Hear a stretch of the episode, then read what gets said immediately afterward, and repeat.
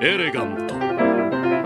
父と母合わせて13冠勝つことを宿命づけられた最強遺伝子ついに覚醒。良血ファミリージェラルディーナ。エレガント。ベリーエレガント。ジェラルディーナが先頭に変わった。そして2番手には13番のウィン・マリリン。3番手15番のライラックが上がって今1着でゴールジェラルディーナ優勝。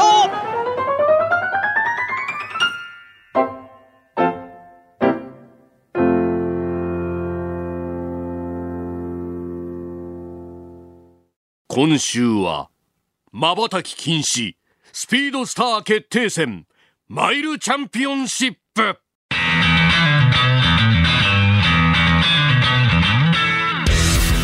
先頭はサッカーボーイ楽勝だサッカーボーイ今1着で5位2着はミスターボーイか北斗エリオスか勝ったのはサッカーボーイであります2番手にはアグネス・デイタルだアグネス・デイタルがかわしたアグネス・デイタルが先頭でゴール大タグリーバー2着怪盗ランバの末脚は使えばアグネス・デイタルバトバイトシグランガリリア先頭だグランガリア先頭堂々たるラストラングランガリア先頭来てまいったそしてそのダウン先とゴールイングランガレグリア優勝強牝馬は最強牝馬のままさあ振り別れをつけます音速の秒速のスピードエクセレントエレガント。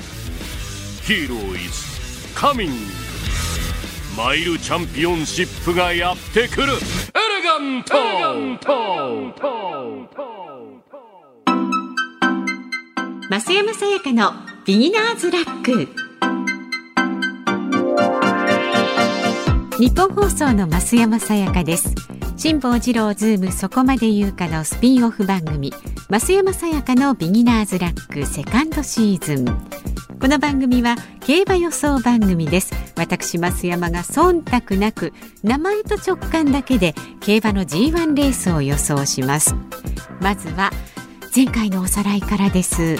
11月13日阪神競馬場で行われましたエリザベス女王杯の結果です。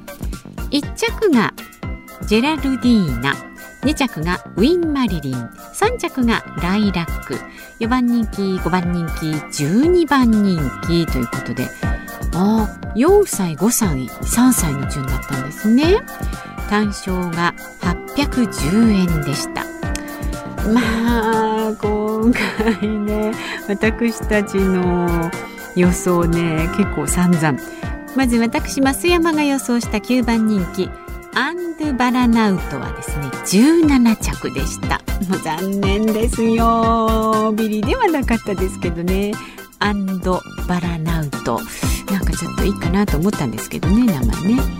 で日本放送熊谷美穂アナウンサーが予想した6番人気のピンハイは9着でした。中でもね9着かって思うけど私たちの中では一番ね良、えー、かったですね。日本放送内田裕樹アナウンサーが予想した8番人気のマジカルラグーンは18着。これはいわゆるビリというやつですね。はい残念でした。でアフロディが予想した10番人気の伊豆城の奇跡は10着でした。結構ねそれっぽいことみんな言ってたんですけどね。結果振るいませんでした。で今回予想するのは11月20日今週の日曜日阪神競馬場で行われます G1 レースマイルチャンピオンシップです。距離は1600メートル春の天皇賞の半分。去年の優勝タイムは1分32秒6、えー、これはですねだいたい辛坊治郎ズームそこまで言うかのエンディングの時間の長さぐらいという。なるほどね。そうですね。で私は今うんと11月17日のスポーツ新聞日刊新聞日刊スポーツ見てますけれどもね。えー、ウィンカーネリアンエアロロノアサリオスジャスティンカフェシュネルマイスターセリフとかね。あほらソダシ出ますよ。熊谷さん大好きなね。ずらーっとまあまあ知った名前もあります。鳳凰アマゾンとかね。摩天楼オリオンとかね。ありますがまずは熊谷さんの予想を見てみましょう。火曜日と木曜日。柿原正あなたとハッピー金曜日は有働のラジオのアシスタントです。入社4年目熊谷美穂アナウンサー。増山様お疲れ様です。今回のマイルチャンピオンシップ大好きなソダシちゃんが走ります。よ待ってました。ってね書いてあります。増山さんもご存知のように純白の女王という異名を持つほどその白さが特徴のソダシですがなんと最近とある変化を遂げたんです。それは白い毛並みに黒い点々が出現し始めました。えー、母ブチコの特徴である黒い斑点がソダシちゃんにも現れ始めたんです。私も写真を見た時は正直驚きました。写真。あ本当だ。なんていうの？ちょっとなんかほくろみたいな感じで。あ本当だ。これなかったんですか？このプチプチ。1個や2個じゃないですね。首元のあたりに結構いっぱいできてます。ちょっとグレーっぽく見える。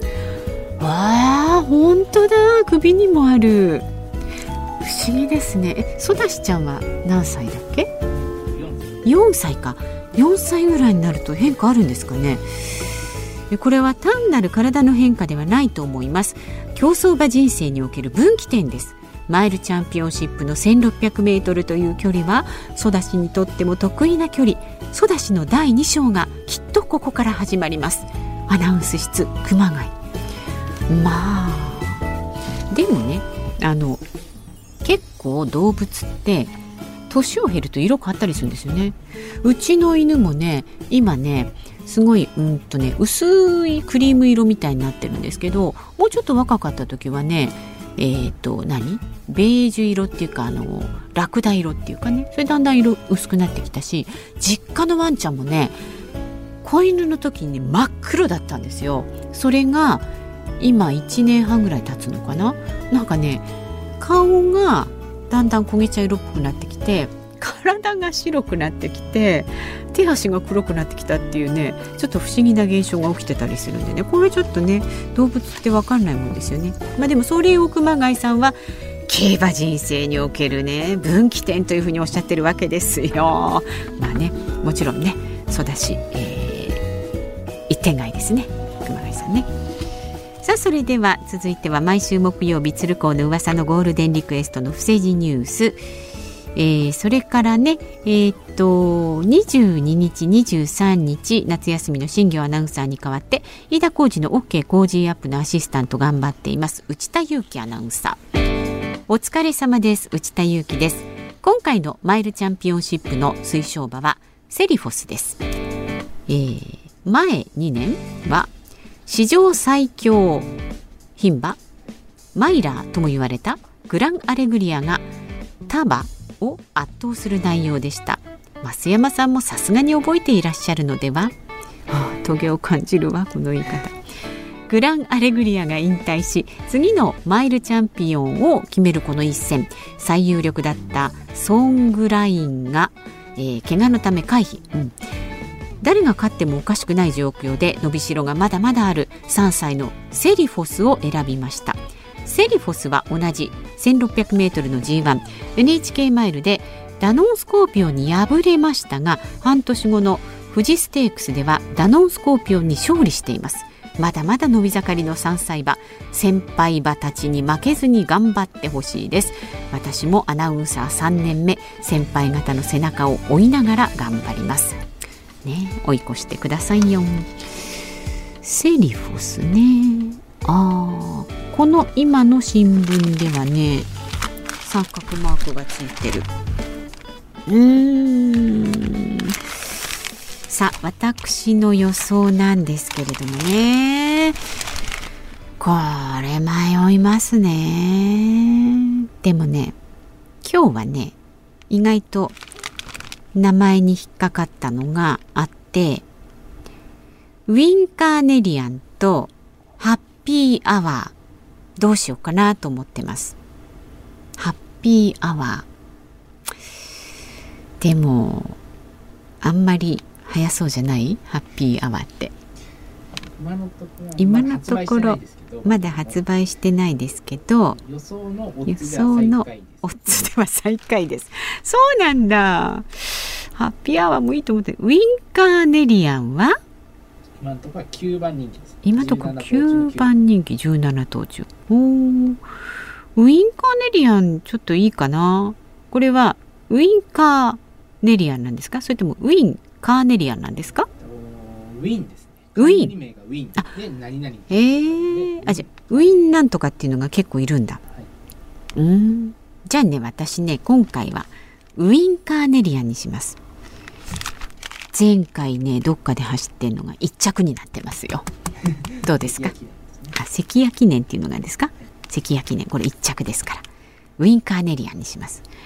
ね。ウィンカーネリアンにします。では最後になりますがアフロ D の予想です。今回僕の本命はマテンローオリオンです。前走のスワンステークスは最後の直線一番外を走って7着。え距離ロスがすごかったです。外側だから。